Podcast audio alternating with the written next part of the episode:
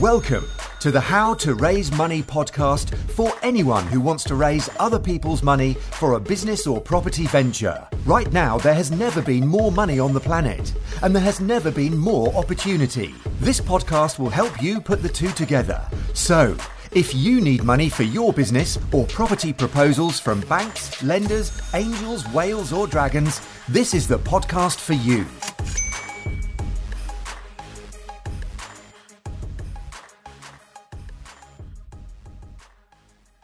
Hi, and welcome to How to Raise Money podcast with me, Ray McLennan. And me, Nigel Best. And we are here today to talk about the CREST model. Now, the CREST model is the backbone of everything that you are going to do when it comes to raising finance. Because, as the letter suggests, there are five levels that you must understand. So, I'll do the first one. So, the first part of CREST stands for credibility. Now, the credibility of the numbers is one thing, but the credibility of the team behind the people looking to raise the money is another. So, if we look at property, for example, if you're looking to raise a couple of million quid to do a commercial conversion, then it's not credible to have your track record in buy to lets or a couple of HMOs. You're going to have to have someone on your team who has experience and can add the credibility to the whole project. So, the numbers are one thing. You've definitely got to make sure that the numbers stack up.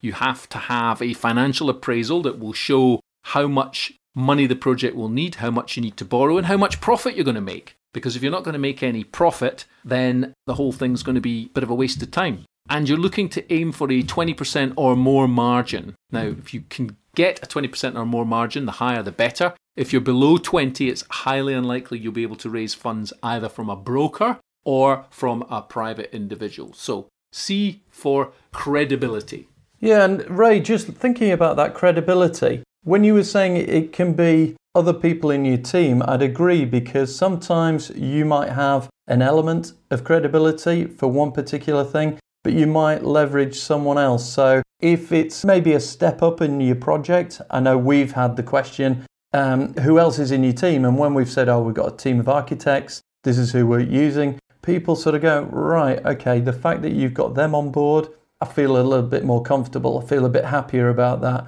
So I definitely agree with you on the fact that it can be the credibility of your team as a whole. And sometimes, if you're wanting to make that step up, you need to factor in how you get those other people on board and what involvement they have. So I think that's a great one. That credibility, make sure the numbers stack up. Yeah, very good point you raised there, Nigel. Um, if you are lacking in credibility, then you can, of course, bring someone in. Now, I've had a number of people who've wanted to do commercial conversions, want to step up. They maybe, you know, they want to do 10 flats in a block, something like that, under permitted development, and they can put in some of their own money. We could probably raise the rest of the money, and they can shore the team up by bringing in someone who has specialized knowledge of doing commercial conversions. So, yeah, good point. Yeah, yeah. Okay, now I always think of Crest. Crest as a model, I can't get toothpaste out of my head. Crest was uh, fantastic for me as a kid. It's totally off the beaten track here, Ray, and I do apologise, but yeah, I used to brush my teeth with Crest. So, Crest, I've been with, I've had Crest in my life for years. Anyway, we digress. R, the R from Crest is the return. And this is really, you've got to think to yourself, put yourself in the shoes of the person who you're wanting to raise money from. What are they looking for? They're going to be looking for a return. And you can't ever say for definite what your return would be, but you can use words and phrases like anticipated return or anticipated profit. And you back that up with everything else as part of your credibility. But think about what the investor's wanting. What are they expecting? You've already mentioned their rate 20 plus, 24% plus, those sort of things. That gets people excited. And you've got to put something in front of an investor that's going to make them excited. They could go out and get 2%, 5%, 8% all day long, but they don't want to. They want a bit of excitement as well. So they're looking for a good return. But also think about how long that return is going to take to come through. So, Ray, what would you say your sort of most recent experience? How long would you say people are, are sort of wanting to wait for that return? Well, it entirely it depends. If it's a short-term loan, then that's usually up to a year. But most projects take about 18 months. So Yeah, we would yeah. be keen to manage expectations, and the lender would not normally expect to get his money back for at least 24 months if it's a property project. Now, if they're investing in a business, then that could be equity rather than debt or a loan. And if it's equity, then you get your money back when either the company is sold or when it floats or if somebody else buys you out. But in property, there's generally a guaranteed exit, which we'll come on to next. But the Yeah. return will be determined by the exit because if, if it's going to be short term, then the return could be anything from 5 to 20%. I mean, it depends how keen you are to borrow the money. And if you leave it too late, the later you leave it, then the more, the higher the return will be. But generally, commercial rates are anything at the moment from 4 to kind of 8%. Angel investors would be looking for anything from 5 to 20%. Okay, so they really do sort of mix and match between how long it's going to take, what the profile of the risk is, how you're making that return, whether, as you say, it could be in cash or it could be in equity, and there could be a, a further future payout. Is that what you're sort of saying on that one? Yeah, I mean, yeah, there can be. Well, if someone's just making an investment, so straightforward debt, let's say, the investment is made by way of a loan, then they will expect a coupon, and the coupon will be basically an exchange rate. If they're doing a joint venture, then they may be expecting something higher. So they'll expect a coupon on the money, on the investment, followed by a share in whatever profits left. And that share amount will be determined by what's ever been agreed up front. Okay, and so the return is very much key to attracting or getting the curiosity, the interest built up. But as you say, it leads beautifully onto the next one because it's really about how are you going to pay them back, and that's the E. So away you go, Ray.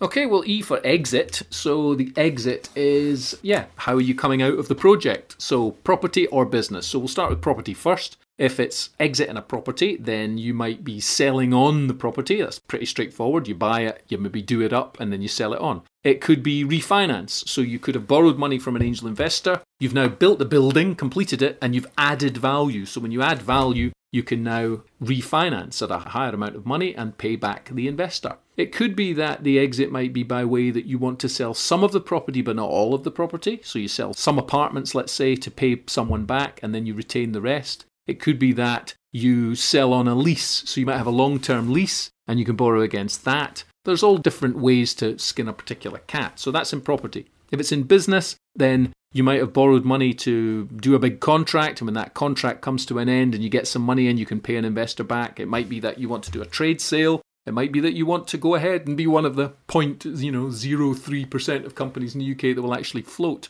on the alternative investment market. So the more exits there are, then the more an investor is likely to invest. So going back to property for a minute, there's a lot of people want to build apartments now in one block and rent them out as serviced apartments. So the exit might be that you're going to convert the block into serviced apartments. And then in some cases, if you've got a high number of serviced apartments, you can do what's called forward factoring. Forward factoring, where you can raise an amount of money based on the turnover that your business will do. And that way you can pay back an investor. Now, the advantage of forward factoring is that you might be able to borrow the money at 4 or 5%. So you can still own the building and still get a lot of money out and pay an investor back. Ray, would you say that investors prefer just vanilla exits, something simple, or do they like the exotic, all sorts of exchanges of equity and other sort of more complicated schemes? What would you say?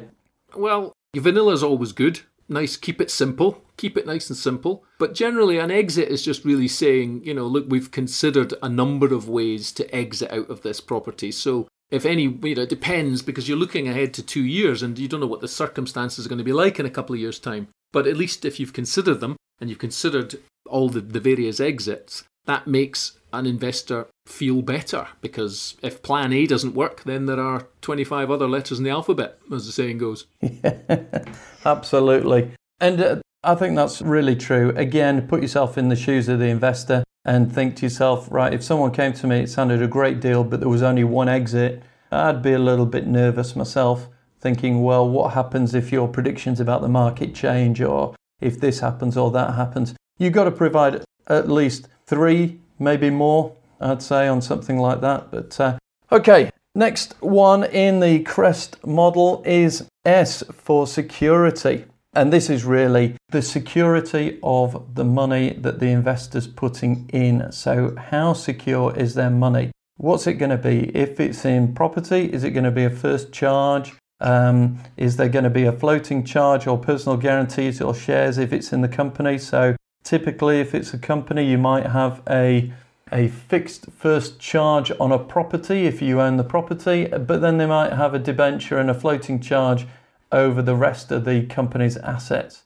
So it's what are you going to offer people? What is there in there? And this is where sometimes property deals, the cost to get in means that it can be to purchase it and do the initial works. It could be a point where if it was sold on, if the project didn't carry on, you could have something where you've borrowed 500,000 and the project at that point is only worth if you had to sell it on say 300,000. So you've got to think to yourself, okay, is that going to be secure enough for an investor? Probably not, and that might be where they pull in personal guarantees or do you have any other properties that could also have a charge put against them? Obviously, you hope that the project goes all the way through. It should do if you've planned it properly. And at that point, you find that the project that they're lending on, you know, it the risk reduces, the security is there because the value is now being added to the property and the amount borrowed against it, that loan to value is dropping all the time. So there's quite a few things. What are people keen on, not keen on at the moment, Ray, would you say?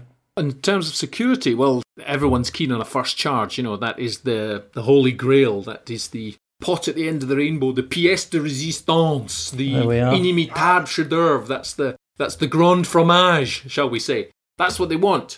you know, everybody wants a first charge, but not everyone can get a first charge. Well, let's look at the structure again to go back to a property. If you've got a property and let's say it's you know a million quid, nice and round. Yep. Okay. And for the million quid, you're going to get, I don't know, 60% of that from an investor, so such as a bank or a formal lending institution. Now, why would we do that and not go to an angel investor for the whole lot? Well, because they tend to be cheaper. Lenders tend to be at market rates, 4 or 5%, that sort of thing, whereas private investors are looking for a bigger return. So, if you've got a situation where you're borrowing a million quid, you can get 650,000 at 4%, then that makes sense. Then you get the balance at a higher rate. Well, the person that's putting up the 650 or the company that's putting up the 650, they are going to want to take a first charge. So, as a private investor, you might be able to get a second charge if they allow it. If not, then there may be some other security that you're going to have to look towards getting. Now, that could be, if it's a company, it might be a floating charge over the company.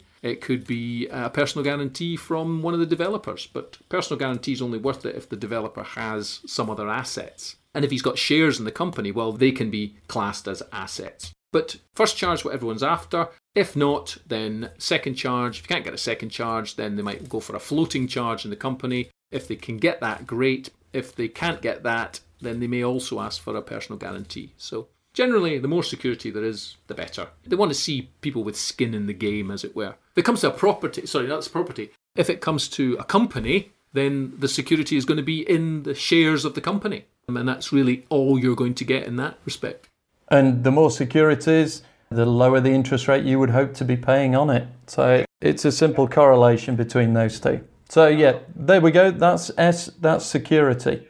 Now, the T part, which is trust, this is uh, nebulous. The question of trust is do they trust you to look after their money? Do they trust you to deliver this project? And that goes right back to credibility. If you've done something before, if you bring a team of people in that have maybe done it before, then they're going to feel like they can trust you to deliver. That's the main thing. But in the, I suppose, the property world, the property community is not huge. It's not the biggest in the world. And it's quite easy to find out from someone, make a couple of phone calls and find out who you're dealing with. Is this a business that has delivered before? It might be a new business, but the individuals involved will have come from somewhere else. So we want to see if we can find out and speak to people who have met them, who know them, who've spoken to them, and who can vouch for them effectively. So the more people that can vouch, the better.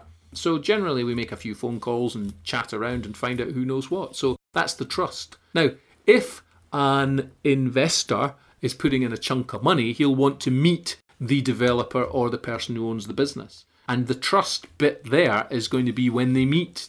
And it comes down to a whole load of nuances. Do they shake hands? Is it a firm handshake? Do they like what they see? You know, all of that kind of stuff. So you can have all the credibility in the world, you can have a decent return, an exit, you've got the security in place, but if the guy doesn't feel he can trust you to deliver, it will be all over. Now, it's very rare that that happens, but it has happened. We've got a number of cases where it has stacked up, but the T part has let them down. So, uh, yeah, don't underestimate the gut feeling of investors. They have a, they all have a, rely on their gut feeling. Yeah, and one of the things that you've got to remember in that trust is it's a people thing. You've got to get on with people, and sometimes the bar will be set higher if they don't quite, you know, gel with you. If they can't quite, you know, get on with you, that bar might be higher. They might ask for additional things. It might be a little easier if they feel that they're getting on with you. But one of the things, Ray, at the moment we live in a very much a digital world, social media. All I'd say is you've got to be careful. Do not post videos saying, um, I've got this deal. I don't think it stacks up, but I'm going to see if I can blag it and get me, you know, half a million, five million quid off some poor suckers or whatever, because a quick search may well pull it up, at which point your trust is shot to the proverbial. So be careful what you put out there, whatever you're talking about. People don't mind if you are new to something and you are learning and you are getting great guidance, but do not be tempted to put videos out there on social media saying that uh, you are just going to have a go and uh, don't really have a plan. Let's see if they fall for it. And believe you know, it's crazy, isn't it, Ray? People do it. They do it and then they get a bit upset when somebody finds it. And well, I didn't really mean it. yeah, well, no, that's a good point actually on social media because an element of trust nowadays is your digital footprint. You know, if you're on LinkedIn and you're a property developer and you've been on LinkedIn for a number of years, and if your Twitter feed is all about your property developments and Facebook posts are about property developments, then that all adds to the credibility as well. But if you're, um, yeah, I don't know, you work for the local council or you're, uh, you know, you own restaurants and then you're looking for to raise funds for property development, then the credibility part is going to kind of come down a bit there. So good point on social media there, Nigel. Thank you, Ray. Always nice to get a bit of feedback. Appreciate that. And uh, I'm just thinking again on Crest. I don't even see Crest toothpaste for sale anymore. So I don't know. Does Crest still exist? Yeah, indeed. I don't know. I haven't seen it before, but I know what will happen now. As next time I'm out, I, I probably will see some. And if I do, Nigel, I'm going to buy you a tube. You hey, uh, well, I was thinking I wasn't angling for it, but I can hear it and I can hear the jingle now. How to raise money, sponsored by Crest. yeah, there's a bit of a credibility gap there, but never mind. okay, right, there we go. That's the end of the podcast. And uh, today's sub subject was Crest. Now, we'll return to this, and you'll hear us mention the Crest formula and a number of future podcasts. And we always will, rather than just chuck the acronym out there, we'll always remind you of what it is, which is credibility, return, exit security, and trust. So, thank you for listening. I've been Ray McLennan. And my name's Nigel Best and you've been listening to How to Raise Money podcast.